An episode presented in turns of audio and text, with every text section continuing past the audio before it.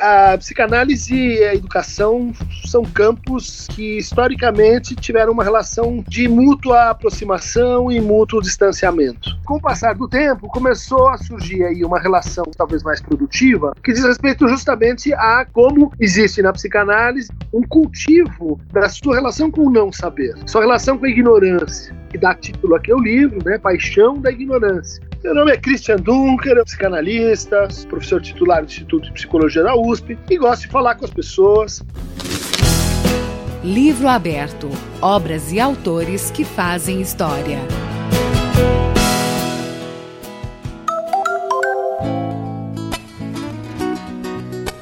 Paixão da Ignorância, a escuta entre a psicanálise e a educação, é o primeiro livro da coleção Educação e Psicanálise. Segundo o autor Christian Dunker, o objetivo é dar voz às relações entre esses dois campos do saber. Esse livro inaugura a coleção Educação e Psicanálise, que eu dirijo ao lado de Ana Cristina Dunker, que trabalha com escola, né, que dirige o Carandá Viva a Vida, e que tem por objeto um diálogo entre as escolas de ensino fundamental e médio e as universidades. Retomada de um diálogo entre a psicanálise e a educação, que tenta aproximar e fazer escuta da educação para a psicanálise e da psicanálise para a educação. Paixão da Ignorância recupera uma expressão do psicanalista Jacques Lacan, que por sua vez tomou esse conceito do filósofo Nicolau de Cusa.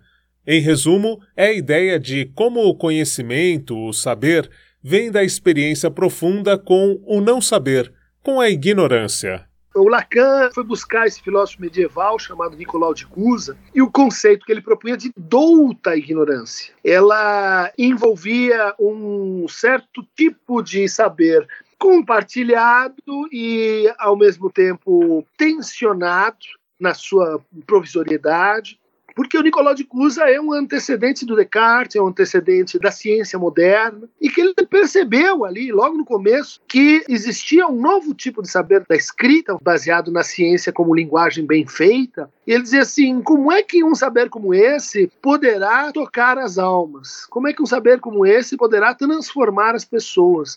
Qual é a valência que um saber como esse pode trazer para nós? E, para dar conta dessa pergunta, ele dizia, é preciso ter, então, a douta ignorância para articular o saber como conhecimento e o saber como reconhecimento.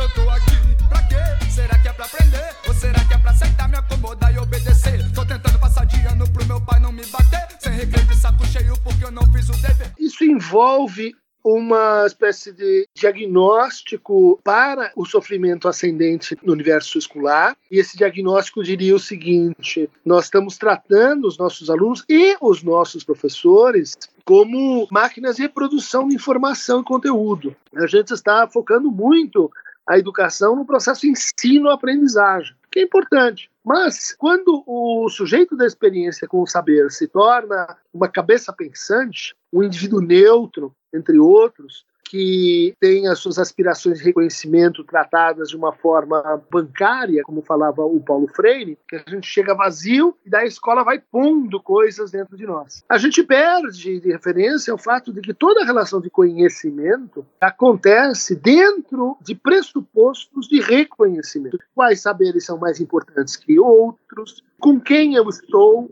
enquanto eu aprendo? Reconhecimento da minha condição, da minha, da minha história, da minha biografia, mas também das condições que construíram esse estado de mundo no qual a aprendizagem acontece. Ao lado do psicanalista Christian Dunker, a educadora Ana Cristina Dunker também é responsável pela curadoria da coleção Educação e Psicanálise. Ela traz um exemplo prático de como a subjetividade pode colaborar para uma escola democrática e aprendente. Uma coisa é você corrigir uma lição e dizer que simplesmente está errado o que o aluno respondeu, e a outra você tentar entender por trás da resposta que ele deu, como ele pensou e como a gente pode intervir sobre essa lógica do pensamento dele para que ele avance na análise do erro. Um exemplo singelo, uma professora que pergunta para crianças pequenas de sete, oito anos, né? Um carro tem quatro pneus, dois carros quantos pneus tem? E a criança responde dez. E a professora imediatamente vai colocar que está errada a conta, quando ela para e pensa, tem algo aí que me chama atenção. E aí pergunta para o aluno e ele fala assim, tem os steps. É um momento em que a gente identifica uma leitura, uma escuta de que aquele aluno não estava querendo nos dizer só aquilo que a gente perguntou. É um professor que se permite escutar a própria pergunta quando lê uma resposta que não combina com o que ele estava esperando. Está aberta essa surpresa e essa surpresa coloca o aluno num lugar de alguém potente o suficiente para me ensinar algo. Então, a ideia de uma escola aprendente é também uma escola que se permite se surpreender com aquilo que não sabe e, portanto, construir conhecimento dentro da própria escola. Ainda me lembro dos meus tempos de escola, naquele tempo eu só queria jogar bola, no hip hop me formei, doutor, muito obrigada, professor e professor. Na obra, a escola democrática é apresentada como sendo a que parte do reconhecimento para o conhecimento, ou seja, do saber de determinada comunidade para a produção específica de um conhecimento. Dunker vê que é dessa forma que a psicanálise pode retomar os princípios de Paulo Freire. Paulo Freire tem uma aproximação assim, muito direta com Lacan, nessa ideia de que o sujeito vem para a análise, assim como ele vem para a escola, achando que quem sabe é o outro. O outro que vai dizer o que é melhor para a vida dele, o que vai estabelecer que tipo de conhecimento é válido, o que vai, assim, normatizá-lo, o outro que vai preenchê-lo. Lacan dizia assim, essa suposição que eh, o sujeito desse saber é o analista, precisa ser gradualmente desfeita. Acolhida, mas desfeita. E, no fundo, o que a gente faz é devolver esse saber para o próprio sujeito. Dizer, olha, você não chegou aqui vazio, você tem uma história de vida, uma leitura de mundo, tem um letramento de mundo, tem um discurso, você tem uma posição na linguagem, seja pela fala, seja pela escrita. Ou seja, essa subjetivação, essa implicação subjetiva, ela é relativamente análoga na psicanálise e na educação freiriana.